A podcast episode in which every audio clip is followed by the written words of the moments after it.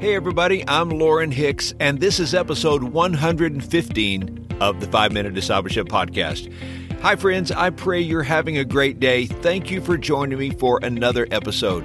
Before we jump into today's episode, let me remind you that I put together a list of 25 recommended resources on the topics of spiritual growth and discipleship. I'd like you to get a free copy, and you can do so by texting the word 5 to 69922. Today on the podcast, we are talking about the impact of our words.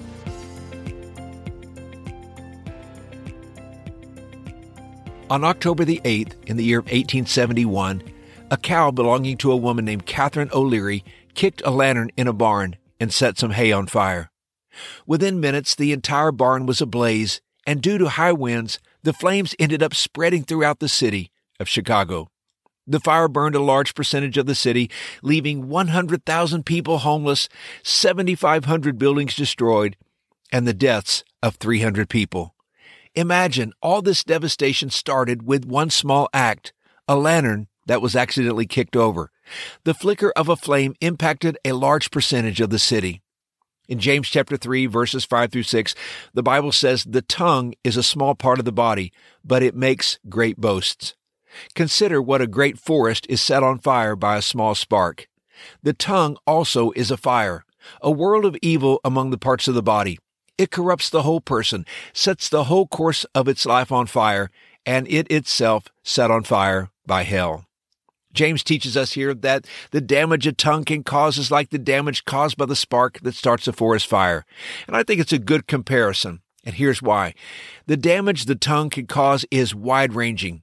Like a spark that starts a fire that spreads across many miles, a word spoken in one place can hurt someone far away. It's also uncontrollable like a fire. You can't stop it spreading. Just consider gossip for a moment. Once words of gossip leave our mouths, they take a life of their own. And like a forest fire, words are incredibly destructive. I've never known anyone who has not at some point in their lives been wounded because of what someone else has said. Words hurt, they wound, and in a way that is much more painful and more destructive than actual physical wounds. Proverbs chapter 15 verse 4 is true when it says, The tongue that brings healing is like a tree of life, but a deceitful tongue crushes the spirit. And here's a couple ways the Bible teaches us that our words have power to destroy. First, words that are untrue. Our words have power to destroy when the lines are blurred between falsehood and truth. God gave King Solomon a list of seven sins that he hates the most, and two of them were a lying tongue and a false witness. When we are tempted to lie, we must remember that lying is the very opposite of God's character. James has told us that God is truth and he does not change like shifting shadows. Second, words are destructive when they are unkind. Words can lower morale. They can destroy the character of an innocent person. Think about the impact of things like slander, complaining, or condemning. Cynical words can promote doubt and disbelief. Our negative words can lead to discouragement and despair. Relationships can be poisoned when the wrong word is slipped into someone's conversation. Solomon said in Proverbs 18:21 that death and life are in the power of the tongue. Think about the impact of our words. So how can we honor God with our words?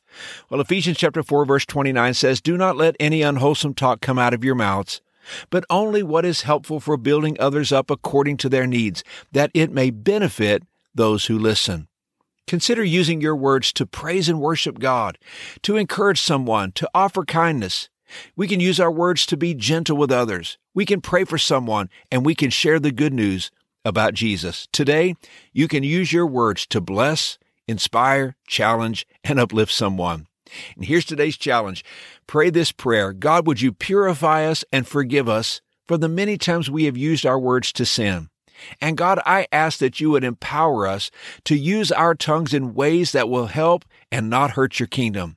And as David said in Psalms, may these words of our mouths and the meditation of our hearts be pleasing in your sight, O Lord. Hey, thanks again for joining me for today's episode.